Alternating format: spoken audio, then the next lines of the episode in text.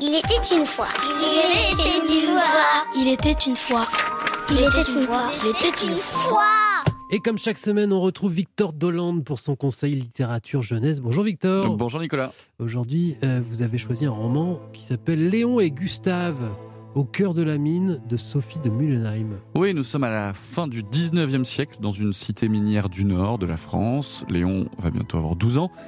Il est fils et petit-fils de mineur. Pour lui, l'avenir s'est tout tracé. Il sera forcément lui Mineur. aussi mineur.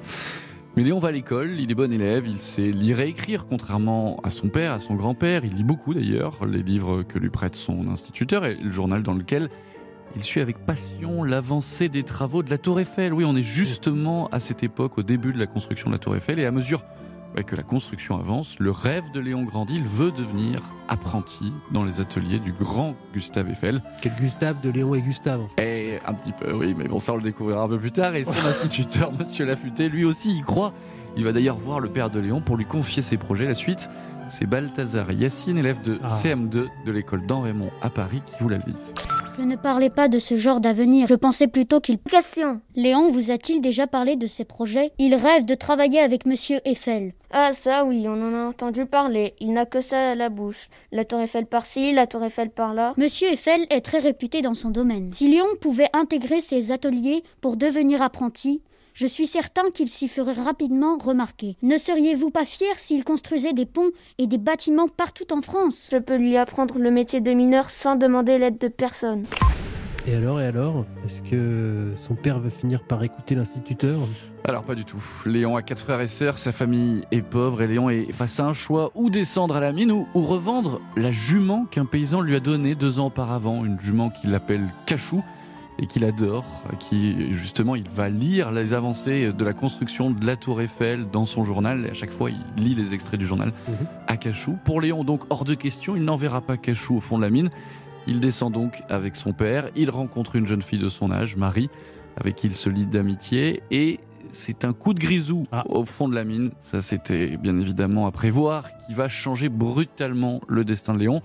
Mais je ne vous en dis pas plus. C'est un très très beau roman à lire à partir de 10 ans sans problème. Et on rappelle le titre Léon et Gustave au cœur de la mine de Sophie de Mullenheim aux éditions Fleuris. Merci Victor. Merci à vous, Nicolas.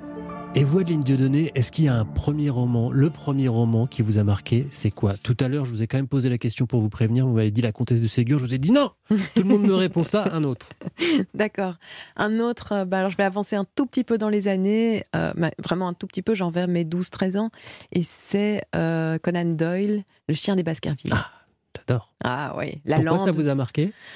Eh ben, euh, le, le suspense, le personnage de, de Sherlock Holmes euh, et la lande anglaise qui m'a qui m'a fascinée, qu'on retrouve d'ailleurs pas mal dans, dans Kérosène. Euh, et oui, bah parce que je venais en fait d'une littérature assez classique. J'avais lu La Comtesse de Ségur et Maupassant, et que là, je découvrais le plaisir du suspense et du, du roman noir et de, de vouloir découvrir qui était l'assassin. Vous écrirez un jour un whodunit, c'est-à-dire J'aimerais un bien. polar à l'ancienne comme ça? J'aimerais vraiment bien. Ouais, en tout cas, un polar. Euh, maintenant, je sais pas, un polar à l'ancienne. La, la difficulté de l'exercice, évidemment, c'est qu'il faut être super bien documenté. J'ai écrit une nouvelle qui se passe en 1914 et c'est- vraiment pas évident, en fait, au niveau du vocabulaire et d'être cohérent. Euh, mais j'adorerais faire ça, oui. Kérosène, c'est votre nouveau livre aux éditions de l'Iconoclaste. Merci beaucoup, Adeline Dieudonné. Merci à vous, Nicolas Caro. À bientôt. Europe 1. C'était la dernière page de cette émission. Merci à Agnès Vaudin pour son aide et son carnet d'adresses. Et merci à Boris Pachinski, bien entendu, l'homme aux doigts de fée. On se retrouve la semaine prochaine pour d'autres livres. Salut.